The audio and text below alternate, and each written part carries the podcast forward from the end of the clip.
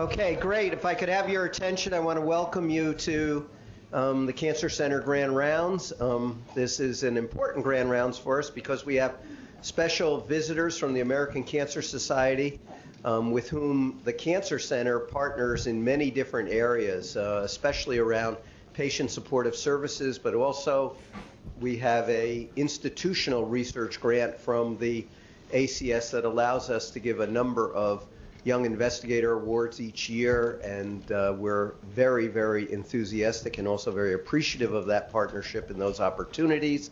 And so I want to start by welcoming, um, we have several officials from the American Cancer Society, but also many of their supporters are here today. And um, I greatly appreciate the opportunity to share with you um, at least one tiny aspect of what the American Cancer Center funds here, namely these um, early investigator awards. And today's speaker will be Mary Jo Turk, known to many of you. Um, she's an associate professor here, but came 10 years ago as an assistant professor.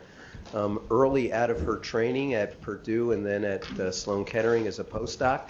And one of the most exciting things about Mary Jo has been sort of the systematic, orderly approach that she has taken over many years to a single problem that initially sounded pretty crazy to me. But not being an immunologist, you know, I've learned to uh, temper my certainty about what is interesting and what isn't interesting, and um, have watched um, her research program uh, grow with interest, and that's been recognized through not only publication in outstanding um, peer-reviewed journals, but also uh, consistent funding from federal agencies and um, other investigators partnering with her and wanting her as a partner on their grant. I guess she's probably a co-PI on close to half a dozen federal grants, uh, as well as her own grants where she's a PI. And so, um, Mary Jo, without further ado, I have some things I have to say about um, about not having any uh, commercial. I've lost my little slip of paper, but the gist of it is she is not going to talk about any off treatment, use of drugs, and has no financial conflicts of interest. And also, if you want uh, CME credit for um, this conference, you need to be sure that you sign up outside after the conference. Um, I think that covers everything, along with thanking our regional sites. Um, Mary Jo, it's all yours.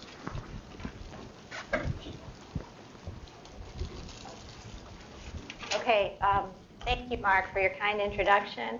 And um, just to back up to that for a second, my disclosure statement. Um, I also um, just want to start off by, by saying uh, thank you to the ACS for funding the work that I'm going to talk to you about today.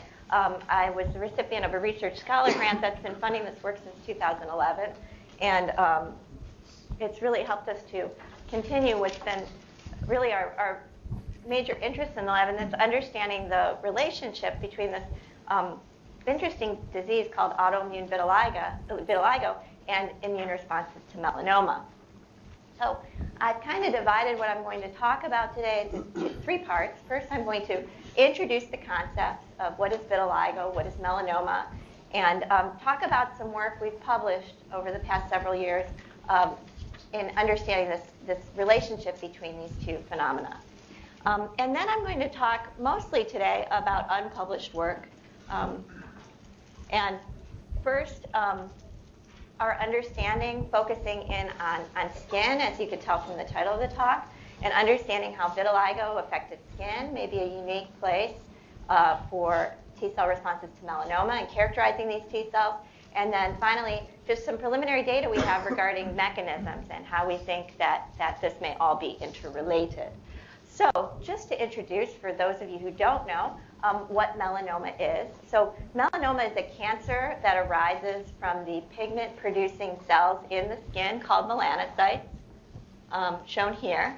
And um, these cells make pigment and they export it to keratinocytes, which is why we have pigment in our skin. And these are found in human at the junction between the dermis and the epidermis. Um, what's interesting, and I'm going to be giving you our, our mouse data, um, in, the, in the mouse, if you've ever taken a black mouse and shaved it, you'll notice the mouse has pink skin and black hair. And that's because their melanocytes only reside at the base of the hair follicle. So just keep that with you uh, while I go through the talk today. So, um, but what is melanoma? So melanoma is when a melanocyte accumulates a series of oncogenic driver mutations that we're understanding better and better these days, and it proliferates out of control and um, starts to become invasive and metastatic. On the left here are some examples of normal nevi, which are not concerning, or, or moles. And on the right are some primary dermal invasive melanomas, which are very concerning looking. Um, one in 50 Americans will develop melanoma in their lifetime, so that's lifetime risk. And um, interestingly, um, and unfortunately, it's the leading cause of cancer death actually in women between the ages of 25 to 30. So, um, we've had a very exciting time. Being in the field of melanoma and tumor immunology has actually been, I'd say, a very exciting time over the past, uh, the past few years. Um, for many years, there were no drugs available for metastatic melanoma, and uh, immun- immunologists, tumor immunotherapy, uh, was, was very focused on melanoma for many years. And as a result of that, we now have two drugs, one approved in 2011, an antibody to the negative uh, checkpoint regulator CTLA4, and in 2004, just a couple months ago, antibody to PD1, which is another uh, nonspecific checkpoint blocking pathway. And interfering with these basically promote cytotoxic, what I'll be talking about today, these killer cytotoxic T cell responses to melanoma. And that's thought to be one major mechanism by which these drugs work. And they're actually uh, quite effective, impressively effect, effective in subsets of patients with melanoma and metastatic melanoma. So, um, in part because of these drugs, um, uh, cancer immunotherapy was deemed the discovery breakthrough of the year at Science Magazine 2014. So I feel like our time is here, but there's still a lot of work to be done in understanding this. And in thinking about um, immune responses to cancer, using melanoma as a model, but this applies to all cancers, it's helpful to think of tumors um, and they're developing from self tissues. So here you have self tissues, and I tried to make a Venn diagram showing tumor here. And this is a melanoma cell and a melanocyte, and you can see here that they share a lot of the same antigens because they arise from melanocytes. And a majority of the antigens that a tumor cell expresses are shared by the normal tissue counterpart of that tumor. But one of the goals of the immune system is to not respond to these things because they're self antigens. And so when you actually generate a CD8 T cell response against tumor, like many of those, like those two drugs I showed you do, um, the result is that it's a cross-reactive response against the melanocyte or whatever normal tissue counterpart of the tumor there is. And in, melan- in melanoma, it's actually certainly not a, a fatal uh, condition, and many patients live with this. This is the associated autoimmune disease uh, for melanoma, and it's called vitiligo. And this was a patient. Um, contrast is bad on this projector, but you can see here is um, under under blacklight. You can see it very well. She began to depigment. This was highlighted in the New England Journal uh, several years ago. But she began to depigment in her face and came into the clinic, and they found that she had a melanoma in regression in her lymph node, and that was the first sign of the melanoma. But actually, the melanoma was undergoing regression, and the T cells, in responding to those antigens on the melanoma, cross reacted and started attacking the normal melanocytes in her skin. Um, so this vitiligo in association with melanoma has been known for, for many years now, and it's an independent positive prognostic factor. So patients that get vitiligo actually do better in terms of survival. And um, it's also been associated with positive responses to immunotherapies. Uh, the majority of the data is with high dose interleukin 2, which has been used for many years, but we're now seeing data um, from these newer immunotherapies as well, which are also associated with vitiligo. So um, we were interested in this, and um, it's been shown that vitiligo has been recognized, and it, throughout the throughout the literature over the years, it's al- always reported, well, this patient gets vitiligo, or these mice get vitiligo, and they had this good anti-tumor response. And look at this side effect. And vitiligo has been dealt with as a side effect for many years. Um, but we had this, this idea a few years ago in um, the studies I'm about to show you that maybe, the, uh, maybe vitiligo, once it develops, isn't just a side effect, but in addition to that, maybe the killing of melanocytes, T cells can sense that. Maybe that's part of the immune response, and maybe the induction of vitiligo can feed back into the immune response and, and support long-lived immune responses, and that's why these patients are protected better. And to address this, um, this work was started by Pei-Hsing Zhang in my lab about 10 years ago now when, he, when um, we started the lab together. And um, we've used this model since then where we, we take black 6 mice. Again, these are mice with black hair, which you'll see is very convenient for us. And we put a primary tumor. We use this B16 melanoma. That's a mouse melanoma. It's very poorly immunogenic. And if you just throw it in the mice, it grows normally. There's no immune response. But um, what I had found a couple years before was that if you deplete a population of cells, which I'm not going to talk much about today, but they're called regulatory T cells, and these are immunosuppressive T cells. And we found that if we could deplete them very effectively with an antibody to CD4, um, that even though primary tumors kept growing, um, and I'll just point out one more thing about regulatory T cells before moving on. It's been shown that that anti-CTLA-4 antibody, the ipilimumab, works in part by depleting the cell set. So we think this is a, a relevant model to uh, the immunotherapies that are b- being used currently. Um, uh, but mice we found and had published previously could, could now recognize the, the tumor and generate a CD8 T cell response against the tumor. And so Pei-Hsing started excising these tumors, which were still growing, and notice when he went down to the facility, and we weren't sure we were expecting it at the time, but then we saw it, is our mice started to depigment. And um, I'll show you, it only happens in a proportion of the mice, but um, this is an example of a depigmenting mouse. And um, this is an example of uh, where it starts because depigmentation always starts on that flank where the tumor is excised. And um, some mice it doesn't progress that much. Some mice it progresses quite systemically and they get almost entirely white. And um, this effect we showed was mediated by CD8 T cells. Um, this is vitiligo depigmentation. You can see 40% of the mice depigmented really with very rapid kinetics. And if CD8 T cells were depleted, the mice didn't depigment. So these mice had generated um, a CD8 mediated response that was cross the, the primary tumor growing in the absence of these suppressive regulatory T cells was enough to induce this response and, and do what we call break tolerance to a self antigen and induce this uh, melanoma, this model of melanoma associated vitiligo. So we wanted to tie this back to the patients, uh, which are known to have a better prognosis. And we wanted to really look at long-term prognosis in, this, in these mice because so many studies up to this point had been, had been done where, where you would uh, re-challenge a mouse right away after you gave a therapy. We wanted to know if this type of response was durable. And um, so we started to, to use the word T cell memory. Um, we wanted to know if these mice had better long-lived T cell responses um, or T cell memory against melanoma. So I'm just going to tell you a little bit about what we know, what we think T cell memory is. Um, so with time, after something like an infection, or in our case, putting tumor on the mouse and depleting regulatory T cells, you get priming of CD8 T cells that recognize the tumor, and their numbers grow. They, the T cells actually proliferate greatly and they expand. And then after a while, when we surgically excise that tumor, you get some contraction of that response. But there's a long-term maintenance, and this is really this has been shown largely from studies in, in, infection models and less from studies in cancer models.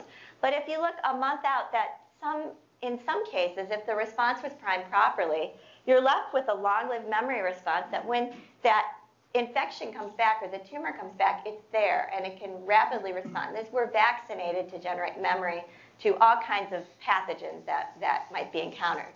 So um, we wanted to know if mice with vitiligo actually had better long-lived memory that would protect against melanoma. And to ask that, we have the same timeline I just showed you with surgery.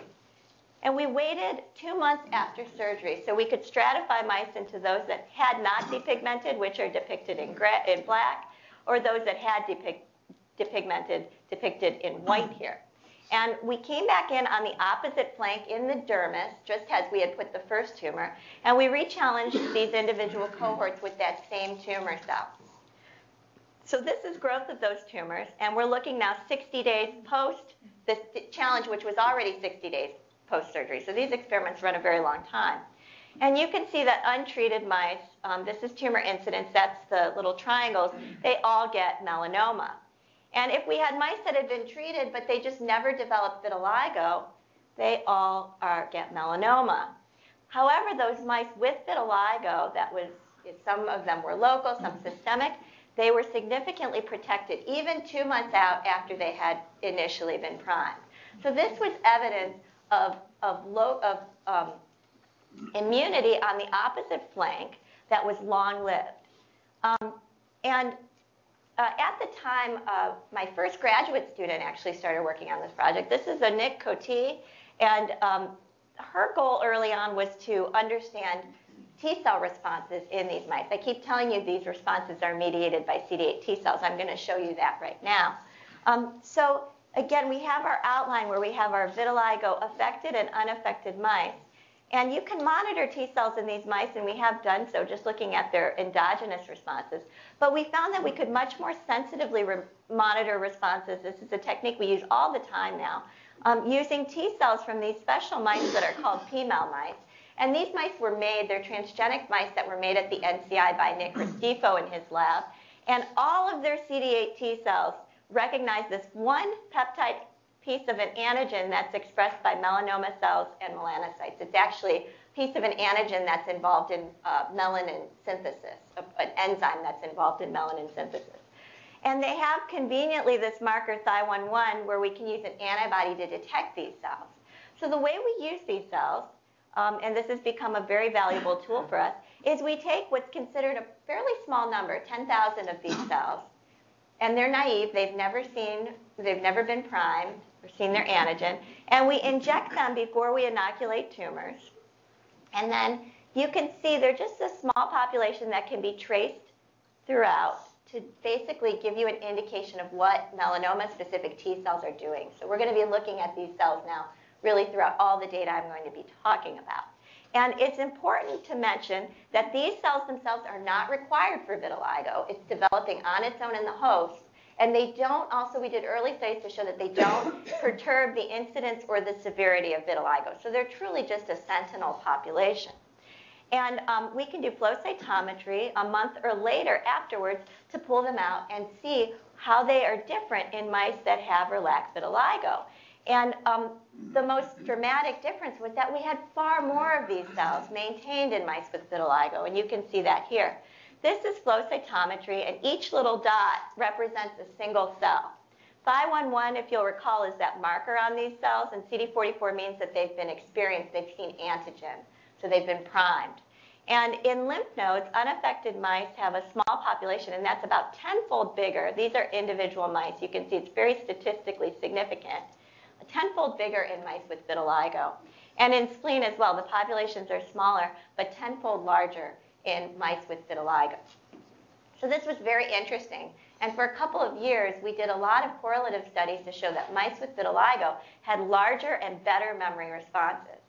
But it wasn't until Kate Byrne joined the lab um, for her thesis work um, that we actually uh, decided we were going to understand whether the, the vitiligo itself was responsible for these higher responses, because that was our original hypothesis that vitiligo, this constant killing of melanocytes, supports these long-lived T cell responses. Well, the, really the only way to do that was to use mice that could prime normal T cell responses but could never get vitiligo. And the way we got around that is with this guy here on the right. This is a KIT mutant mouse. Called a WSH mouse. It has a mutation in c-KIT that makes it so its melanocytes never mature and get into skin. So the melanocytes die at the melanoblast phase during embryogenesis. And these mice, except for their eyes and a little bit around their ears, their skin is entirely free of melanocytes. We call these our vitiligo insufficient mice. They cannot get vitiligo. And you can see here, these are unaffected mice which don't get a, a good T cell response, and then we're looking at proportion of these PMEL cells, you can see a really nice response in vitiligo-affected mice.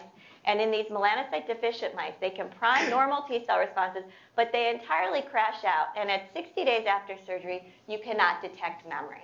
So this was our, our proof. And we published in 2011 that vitiligo is actually required for the maintenance of these protective CD8 T cells. But not all T cells, just T cells that recognize these antigens that are shared between the melanoma cell and the melanocyte. So this was really exciting for us. And um, when, when Kate was publishing this work, she was still kind of completing her thesis work. And, and as I'd shown you, we'd been very focused on lymph nodes and spleen and all the lymphoid tissues where immunologists commonly think that memory T cell responses reside. But there was a lot of noise at the time, and starting probably in 2009, and continues to be a, a very active field of research now, of another population of memory T cells that were not resident in lymphoid tissue, but they were unique. They resided in skin. And these were first described in 2007, and then the real seminal paper in 2009 by Gebhardt and Kurt Boni, who were working in, a, in an HSV infection model. And um, since then, skin resident memory T cells have been identified in association, association certainly with HSV infection of the skin, also with vaccinia virus uh, skin scarification. And um, interesting, interestingly for us, one uh, what's considered an autoimmune disease model, psoriasis. And it was shown that in psoriasis, T cells may become resident in skin. Um, so this led to, to our asking the question we've been looking in lymphoid tissues for years what's happening in skin? And um, this was really Kate's last work before she, she graduated with her PhD. And Brian, fortunately, who's in the audience, um, and, and really a majority of what I'm going to be talking to you about is Brian's thesis work, um, Brian was fortunately rotating and, and joined the lab before Kate left and has substantiated a lot of her early findings and taken this very far, as you'll see. So um, Kate and Brian both looked at these mice with vitiligo, and they looked at lymph nodes, spleen, so lymphoid tissues and skin, and looking for these P mal cells. It's actually quite striking. So remember how those responses in lymph node looked so big when I had the graph scaled up to 2%. These in skin, you have massive proportions of these uh, T cells, and this is 40 days out after surgery. So um, there's clearly something taking place in skin. And Kate, before she left, did one more kind of cool study where she took mice with vitiligo and she segmented the skin based on the, this was the first site of surgery, which was fully depigmented, versus a distal site that had a border, because some very, uh, very uh, old studies done by Caroline LePoule's lab studying vitiligo in just uh, people, not even melanoma patients, but, but people who don't have melanoma get vitiligo. She had shown that CD8 T cells accumulated at these lesions, but that was never taken any further. So uh, Kate looked at this, this border and also skin that wasn't yet depigmenting, but in, on a mouse with vitiligo. And she found the highest proportions at the surgery site and at the lesions, slightly lower, but still measurable proportions even on skin that was still black. So this was all interesting, but um, we didn't know. We're just looking for these cells. They were there. Um, it was really important to show that these cells, cells still had some function as memory uh, 40, 60 days out after surgery. So Brian did a very simple experiment um, where he took this up. Maybe he doesn't think it's as simple because, as I understand, it's very difficult to isolate these enough cells out of the skin to do this experiment. But um, he took cells out of skin and looked for the production of the important um, effector molecule interferon gamma, which is really important, we feel, through a number of studies in immune responses to cancer and to um, infectious diseases as well. And we've gated on a population of these P mal cells. And if you just take them out of skin, they're actually quiet. They're not producing much interferon gamma. And if you re-stimulate them with this chicken peptide, which they've never seen before, as an irrelevant control, they don't really make anything. But if you hit them with that melanocyte peptide, that melanoma peptide, uh, over 60% of them make interferon gamma. And you can see that unstimulated, irrelevant, and stimulated. Those are three individual mice. And that was as good, if not better, than the amount of cytokine we saw produced in the draining lymph node. So these cells are clearly able to recall and they're functional. So based on these preliminary studies, Brian moved forward on this hypothesis that vitiligo-affected skin maintains a population of what we could call resident memory T cells that actually function in the immune response to melanoma. So in getting at this question, the most important thing and really the most accessible thing to do in the beginning was to look at what had been reported for uh, phenotypic markers of these cells. And so um, we looked in the literature and found a few markers that we were interested in. The first one is CD69, and those of you who are immunologists know that this is a marker of TCR engagement, and activated T cells express a lot of CD69.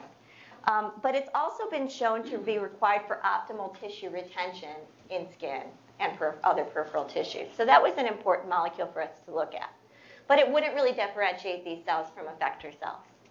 Um, another marker we had to look actually for the absence of was CD62 ligand.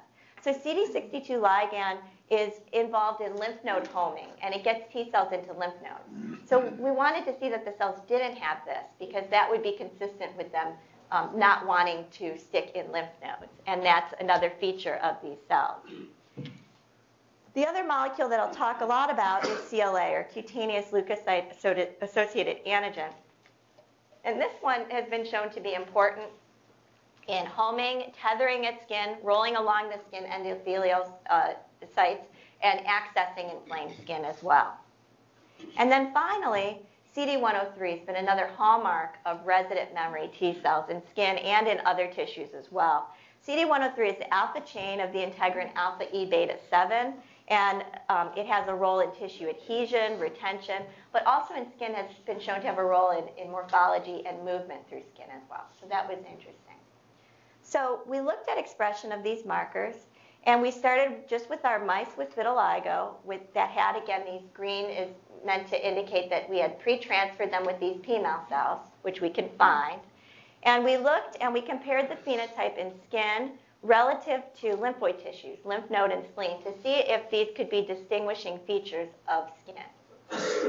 So first, looking at CD69. So this is a histogram. This is area under the curve represents the number of cells. This is 40 days after surgery, and we're gating on the PMAL cells, and the trace I show you here is spleen. So those cells, the curve shows that they actually, they're, they're positive along this axis, so they express some CD69. But in lymph node, the cells express quite a bit more CD69. And this was actually consistent with the data, the published data, where we showed that these cells were supported by constant release of antigen from melanocytes that were dying. So this is consistent with the fact that they've recently engaged their T cell receptor in the lymph node because there's melanocyte antigen that's draining into that lymph node. And in skin, we really don't see a, much of an enhancement. It looks like CD69 may be maxed out on these cells already. Um, so that was statistically higher in skin than spleen, but not compared with lymph nodes. When we look at CD62 ligand, we see in spleen, a vast majority of the cells are low, but you have a little bit that's high. So that's reasonable. In lymph node, we're always kind of surprised to see this, but it's, it's really reproducible. You have a very small subset of cells that have 62 ligand. I told you 62 ligand is, is important for T cell homing into lymph nodes. But when T cells get activated, they cleave it off their surface right away. So again, these cells are very activated, and they just have a little bit of this. However, when we looked at the T cells in skin, that little bit was gone, and they actually um, are entirely CD62 ligand low, which is consistent with skin resident memory. Well, what about CLA? CLA was a little bit more clear. In spleen, it was essentially negative. In lymph nodes, it's essentially negative. But in skin, the cells, you have some that are low, and about 50% of them express CLA. So that was a real defining feature of T cells in the skin, which is consistent with resident memory. And then finally, CD103. Again, in spleen, you actually have a mixed population. In lymph node, it's very high already. Yet in skin, it's even higher. So you have a significantly higher expression of CLA and CD103. So this phenotype was actually consistent with skin resident memory. Um, and there are some other markers I don't have time to talk about that are consistent with skin resident memory. However, based on this, we really can't make any comment on whether these cells reside in skin or persist in skin. We needed to actually manipulate the cells to see if they were doing that. And to do this, um, Brian decided to use a skin grafting model. And um, lots of thanks to Kathy Bennett for doing a lot of grafts on these mice. What he does is um, 50 days after surgery, a piece of skin is taken at the border of the vitiligo, where we remember where we see a lot of those T cells. And those skins are grafted onto mice that are rag knockout. We use rag knockout mice. These mice have no T cells. So we essentially separate the skin that has vitiligo from the whole lymphoid compartment, and we park it on a mouse that has no T cells. So any T cells that maintain in this graft will have come from that original piece of skin, right? Um, so this is a picture of one of the grafts. They're actually beautiful how well it works, and the graft grows out entirely white. Um, I'd like to show you, and this is, okay, so this is a long experiment as well. This is 50 days after tumor excision, and then this is the graft 50 days out after surgery. We wanted to ensure, this is a 100-day experiment, we wanted to ensure that this was memory. I'd like to show you what this looks like after Brian shaves it, because, you know, we could probably talk about this at length. We haven't followed up really too much on this, but the vitiligo stays very very localized. And actually, the grafting, the cutting, and suturing appears to induce hair regrowth around the wound site, but those clearly there's no vitiligo. The vitiligo, we were kind of hoping the vitiligo would spread right off the mouse and you know basically go off onto the rag knockout mouse. But that piece of skin itself is not sufficient to confer vitiligo to the to the recipient. Um, yet we wanted to know if these cells remained resident. That's what skin resident memory cells are supposed to do. And to ask that, we needed a control at the same time. So we saved some of these from the cohort that we didn't use as donors, and instead we saved them. They got a little bit more white, and we used them. But these skin samples would have also had some lymphoid uh, contribution, plus they didn't undergo surgery or manipulation or anything. So take it for what it is. Um, but we're going to be looking at CD8 T cells and P mouth cells in this skin versus this skin. And again, this is flow cytometry. Um, this is 100 days. Uh, on the top is control skin. And again, each dot is a little cell. You can see uh, this is just the total CD8 population by uh, light scatter. And in the control mice, about 1% of their CD8 T cells are um, of their cells in skin are CD8 positive. And then if we gate on that, about 16% of those are P mouth cells, so these tumor antigen specific. If we look in the graft 50 days out, we actually see surprisingly that the CD8 proportion is higher. And we think that this is due possibly to some cells leaving the graft that aren't CD8 cells, but also we feel that CD8 cells may be expanding in the graft. And Fortunately, it's very hard to show here, but about 3% of those cells were still these P mouth cells. So it was decreased, and you can see here, from about 15% to about 2%. So about tenfold decrease, but there was this persisting population of these cells, certainly of CD8 cells and of these melanoma-specific T cells in these white skin grafts. So we were interested in comparing what these cells look like versus these based on the skin resident phenotypic markers I just talked about. And looking at CD69, it was quite apparent that the graft, which is in green, so these are P mouth cells that maintained in the graft versus the control just in the vitiligo matched skin. And those cells actually that were left over, consistent with them being more skin resident, it had higher levels of CD69, actually lower levels of CD62 ligand, higher levels of CLA. You can see here they're all CLA positive as opposed to this trace, which is like what I showed you last time, and also statistically higher levels of CD103. So these cells clearly looked like they were resident in the graft. So just to summarize this part, um, we find that vitiligo affected skin does harbor these very large, persistent, and functional, based on interferon gamma production, populations of melanoma specific CD8 T cells.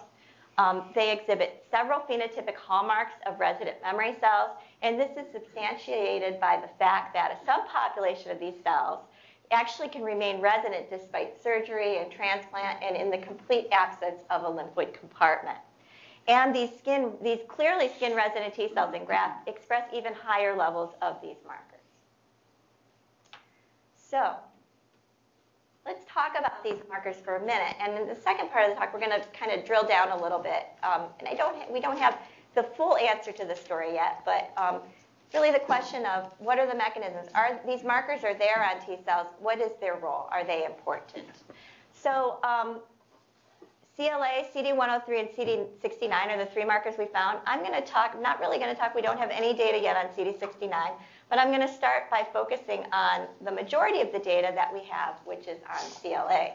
And um, to understand how to look at the function and the role of this molecule, it helps to really understand a little bit more about what this molecule is. And due to the contrast of this slide, uh, a few things are lost, but I'll explain them. So T cells, actually CLA is, is not a protein antigen. The antibody doesn't bind a protein. It actually binds a sugar modification on a protein, a fucose, uh, a fucose modified version of this protein, PSGL1. And this is a T cell, and it expresses PSGL1. And what you can't see were these really little delicate carbohydrate decorations on it, these sugars that enable it to bind to its ligand, P-selectin, which is on the skin endothelium. And so CLA, the, CLA means the glycosylated protein. So um, one way to ask whether CLA is involved is to basically get rid of the glycosylation. And to do that, we can, the, glyco, the sugars are fucose, and it's been shown that FUT7, the enzyme, is involved in putting sugars on this protein and also on a few other proteins. So it's not perfect for CLA. But if we work with the FUT7 knockout, and there are FUT7 knockout mice that we use, they no longer have these carbohydrates, and they no longer have a CLA that can bind to P-selectin. So um, Brian got these FUT7 knockout mice, and he bred them onto the PMEL background. So um, we were able to use them in our timeline. So these are, that's our standard timeline for inducing vitiligo. And instead of just putting in wild type PMEL cells, we put in 10,000 of those, and then he put a one-to-one ratio in of FUT7 knockout PMEL cells. So everything about these cells is the same, except they're not putting these sugars out. Well, and they don't express the enzyme FUT7 as well. So, um, and you can see, so if you imagine that, and these are these have distinct. He also bred them onto distinct congenic backgrounds. So these are labeled with Thy11 and these with Li51 and you can detect those differently with an antibody. And if you can imagine, you put in equal proportions, and you're not affecting the incidence of vitiligo. So vitiligo progresses independently of these cells, but you can follow and see where do they go, what do they do, and how do they act differently. And um, in order to address the importance of this molecule at a memory time point, it was initially important to establish that there was no difference in priming. You know how the response initially ramps up? We wanted to see if there was any defect in priming of these cells because that would uh, have ramifications for memory development. So we first looked at day 13, one day after surgery, and um, we see that the cells prime quite similarly.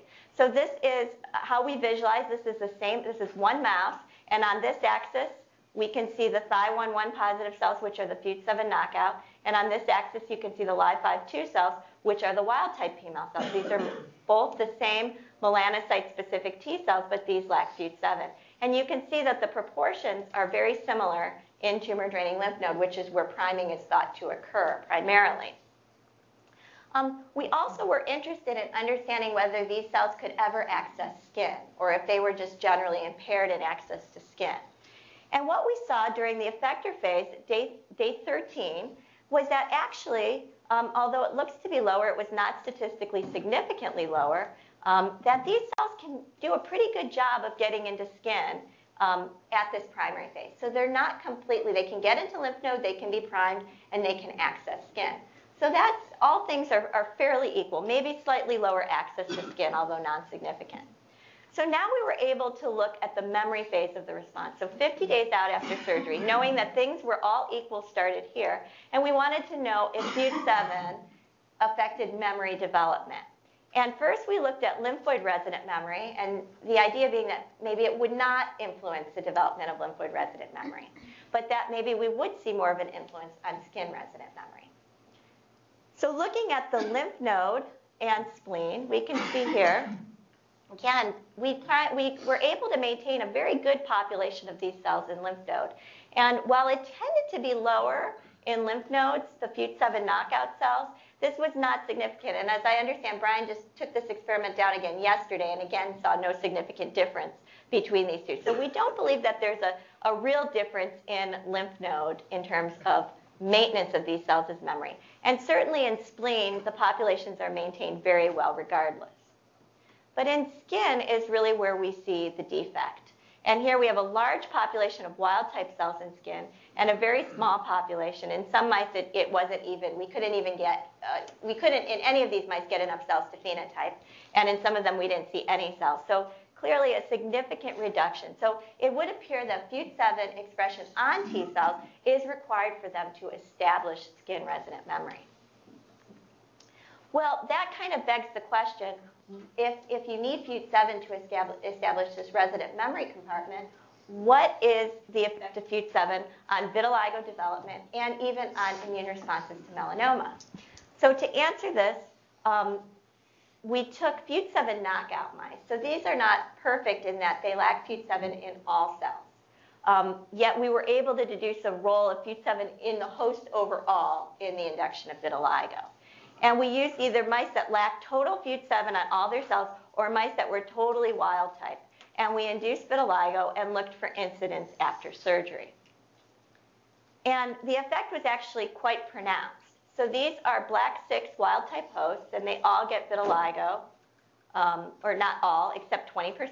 So there's a proportion that don't. But the FUT7 knockout mice get a lower incidence of vitiligo. Yet it's not an absolute requirement. These mice still get some vitiligo. And this, in a way, was, was better for us because now we had a vitiligo affected cohort, albeit small, and another vitiligo affected cohort, but one was FUT7 knockout and the other was not. So these two cohorts, and we could come in and re-challenge them and ask, was there something qualitatively different about the vitiligo in these environments that would change the ability of the host to reject tumor? And this experiment I'm showing is preliminary. It's only been done once. But um, there does appear to be a complete lack of immunity. All the mice got tumors very quickly by day six if they were FUT7 knockout, whereas the black six mice had a proportion with significant protection. And this experiment is still running. So um, based on that, we can infer that CLA and, um, would have a role in the formation of skin resident memory, and also that while this is not absolutely required for vitiligo development. It does play a role in vitiligo, but it provides a qualitatively different type of vitiligo that does not provide an environment that's protective against melanoma. So um, now I'm going to tell you just some a little bit less data that we have, but I think interesting nonetheless, some preliminary data we have regarding CD103. And we don't have yet all of the tools to address the same question I think we've just completed breeding of CD103 knockouts to PMAL mice. Um, but we do have the CD103 knockout mice. And I want to just talk a little bit about what CD103 does first. So its most well-known ligand is E-cadherin. And in the skin, E-cadherin is found actually on the epidermis. And it's thought that resident memory cells adhere at the epidermis. At least that's been shown in, in um, in viral infection models. And so we asked two questions that we could ask at this point. First of all, is CD103 required for vitiligo pathogenesis? And second, do these PML cells that we know express CD103, do they localize with E-cadherin at the dermal epidermal junction? So first I'm going to show what we did to determine vitiligo. Um, so like the FUT7 knockout, we used the CD103 knockout mice versus wild type mice, and we looked for vitiligo incidence after surgery. And we were actually quite interested to show, to see that CD103 did not delay vitiligo development in the mice. In fact, incidence of vitiligo was very similar regardless of whether CD103 was there or not. There was no significant difference. However, remember when I told you that in many of the mice, the vitiligo develops at the surgery site and then spreads systemically? Well, we saw something interesting in these mice, and when we looked at how many of these spread beyond the surgery site, there was a very clear difference. Where in black 6 mice, almost all of the mice eventually got this systemic vitiligo. In the CD103 knockout mice, vitiligo was specifically just confer, uh, confined to the surgery site. so um, that would suggest the fact that maybe um, maybe CD103 plays a slightly different role than, than what we thought it might play. Or maybe it plays a role in T cell movement through skin. Um, and to really start to get at these questions of what are P cells doing in skin, um, Tamer, who is a, a, newer graduate student in the lab, uh, made a very useful tool for us and has started to use these mice to investigate T cell responses in skin. He bred P-mal mice onto this TD tomato background. And TD tomato is a really, really bright red fluorescent protein so that all of these cells will fluoresce. And he can transfer them in, and then, again, they don't perturb the disease, but he can track them and see where they go in skin. And um, the panel that we're going to, I'm going to be showing, I'm going to show you just very preliminary data, one representative panel um, showing staining of these cells in skin. And the P-mal cells here actually aren't red, they're going to be shown in white because the red co-localizes with CD8, which is going to show up white. So we also stain CD8 in green and E-cadherin, so the ligand for CD103 in red, and then nuclei are going to be a DAPI stain in blue. And I really hope it shows up, but let me see. Oh, what I wanted to show as well is that we would expect the cells, if they were interacting with CD, with ED, E-cadherin that they might be lining up at the dermal epidermal junction there. And remember as well that um, the melanocytes for the mouse don't exist up here, but they exist in the hair follicle. So maybe there would be some uh, implication of that as well. Oh, it, it, does show up pretty well, actually. So here's the skin. And um, if we're just looking at CD8, this is the epidermis. We actually do find CD8 in the epidermis. And I should mention at this point that this was done with the help of Ina uh, Huang and, and uh, Bali from her lab, because this is our first foray into uh, confocal microscopy. So, um, and using their antibody to E-cadherin, which they're very interested in, um, and, and they're also very interested in skin resident memory and have been great collaborators on this. You can see that you have CD8s in skin, but P-mal cells really very surprisingly to us, are not there. That you do have CD8s there, but the P-mal cells, which are in white, are actually here. And after looking at, at several of these sections, it would appear that they localize near but not intercalated into the epidermis at the base of hair follicles. So what you see here is, um, we think, although we need to confirm the staining with the melanocyte antibody, is the base of a hair follicle, and that's why it's so cellular. These are upper sections of hair follicles. And the P-mal cells, we don't know what they're aggregating with or really what they're binding to. So this is really answers more or brings up more questions than it answers. So um, we're starting to understand mechanisms, and it appears based on the preliminary vitiligo data that maybe CD103 is involved in T cell migration through skin or retention. And we really don't know what the ligand, there are other ligands, but we don't know if those are playing a role or more, maybe CD103 is just not engaging. Um, and we haven't even started to ask uh, what CD69 is doing yet. So just to provide some overall conclusions, um, vitiligo uh, maintains a population of functional, persistent, and um, melanoma antigen-specific memory T cells that we believe are resident in skin. So some things we want to answer now, do these cells directly mediate anti-tumor immunity?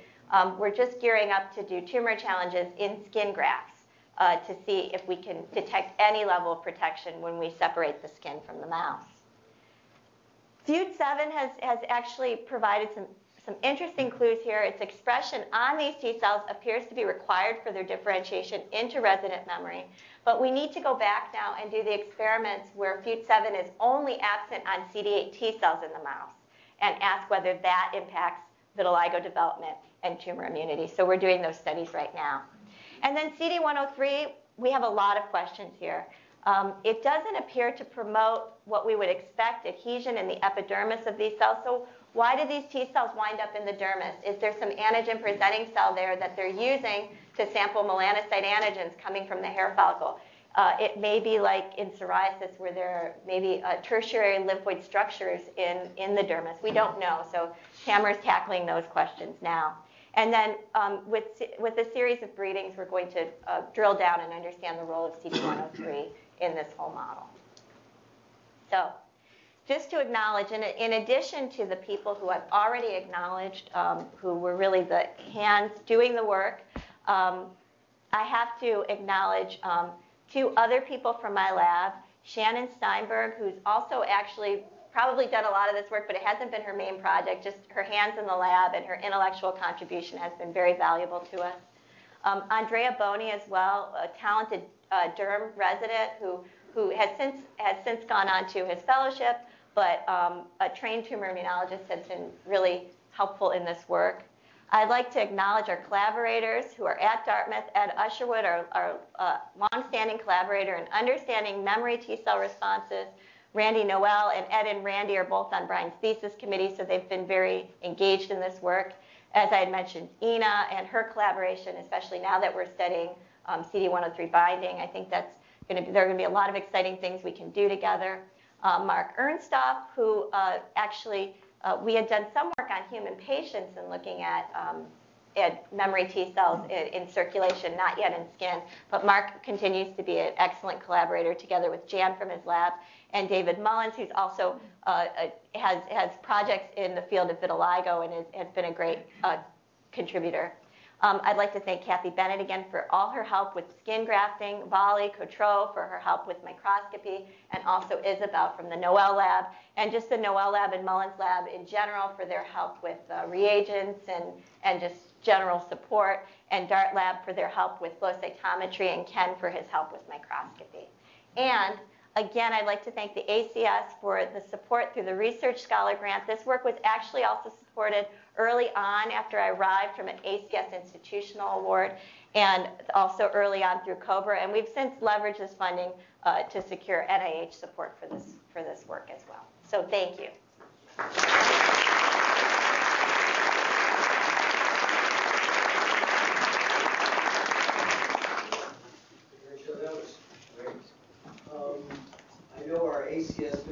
A really tight schedule, so we're going to end a little bit ahead of schedule, but we do have time for a couple of questions. And, um, I'll, I'll, take the chairman's prerogative and ask the first one. Um, you indicated that you take uh, cathars, B6 mice, and you give them um, uh, melanoma, and uh, some number of them develop vitiligo. But those mice are inbred, and they look at the same tumor cells. Um, uh, what are the determinants, or have you thought about pursuing the determinants of which animals get vitiligo and which don't?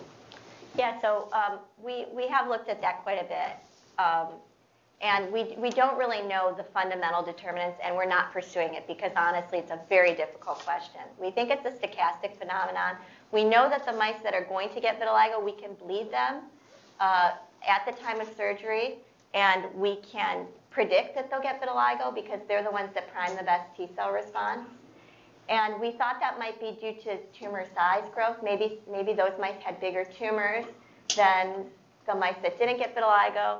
We put about 200 mice in a, in a regression analysis, and there was no correlation for that. So um, what else? We looked at a handful of things. Clearly, they're the ones you can predict who's going to get it because they prime better. Why they prime better, we don't know. And again, we just have written it off to some mice will prime better than others because it's biological variability, but it's hand waving. Or microenvironmental, right? Some of them may have cut themselves on the cage. Right, right. And we looked at cage effects, and usually, usually there's, there is a bit of a cage effect, but it wasn't significant, you know, so maybe barbering or something. Yeah, we don't know. Are the, are the mice that develop vitiligo, um, are they protected from a, a uh, tumor re-challenge at a non-skin site? Yeah, thanks for asking. So they are. So they're protected from tail vein challenge in the lung. So um, that's something we, we, we certainly have to consider. You know, they have this, and we, we think maybe what we're setting up is skin resident memory that protects in skin, and maybe lymphoid resident memory as well that protects at other sites where you don't have antigen, like lungs.